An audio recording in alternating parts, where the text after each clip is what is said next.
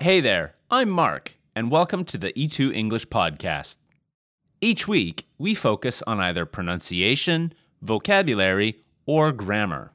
Remember to check out E2 English for all your English learning needs. Just go to e2school.com. Today, we're going to practice grammar. I'm going to explain all you need to know about a particular verb tense called the present perfect. Have you ever been to China? Have you seen the latest Star Wars movie? Have you ever gone rock climbing? Have you? Have you? Have you? This is the present perfect. We use it to talk about recent events and experiences. The present perfect is the third most common verb tense in English. We use it a lot. It's super important to be able to understand and to use when speaking. And, like all the other verbs, it has quite a few different meanings and quite a few different ways that it can change. Because that's what English verbs do, they change a lot. In this podcast, I'm going to talk to you about four different ways we can use the present perfect, or four different meanings. Let's start by asking Jay a few questions about experience. Hi, Jay. Hi, Mark. Jay, have you ever seen a Leonardo da Vinci painting? Mm, no, I've never seen one of his paintings. Why, have you? I have. Jay, have you ever been in love? Been in love? I have. You have? I have. I've been in love many times. So here, I asked Jay a number of questions using the present perfect to find out about his experiences. Have you? Have you ever? And Jay responded to my questions using yes, I have, or no, I haven't, or I've never. Did you hear that? This was all about experience.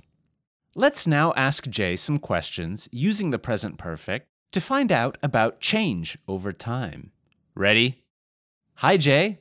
Hi, Mark. Jay, have you grown since the last time I saw you? Have I grown? Uh, I don't think so. I'm still the same height. Have you gotten a little fatter? I probably have. I've been eating quite a bit of chocolate. Are you studying French? I am. How's that? Has your French improved since we last spoke? It has improved. It's improved quite a bit.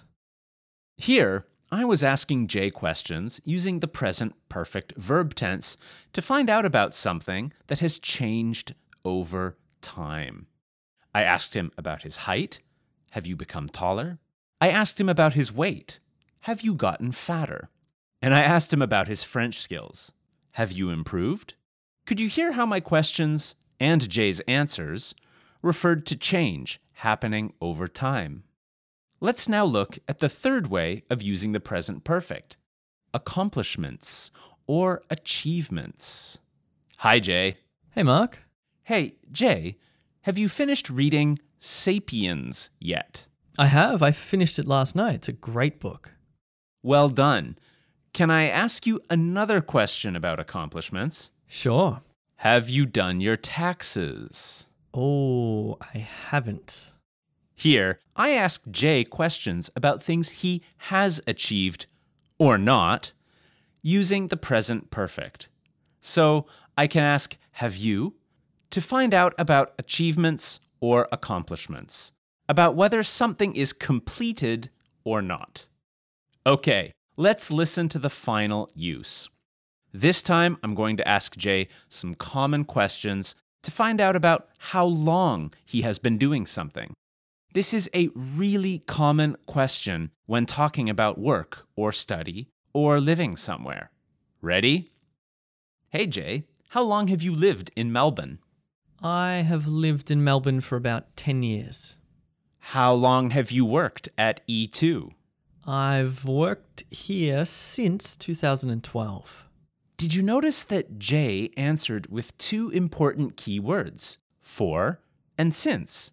He said, I've lived in Melbourne for about 10 years.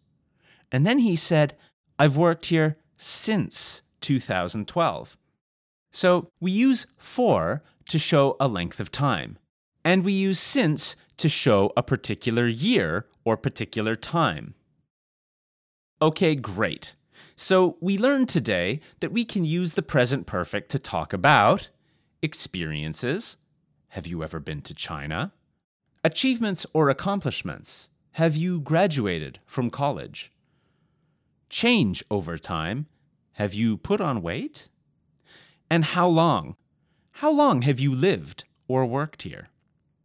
I hope that was helpful. Remember to subscribe to this podcast, and if you need any help with your English grammar, remember to check out E2 English by going to e2school.com. My name is Mark, and I'll see you soon.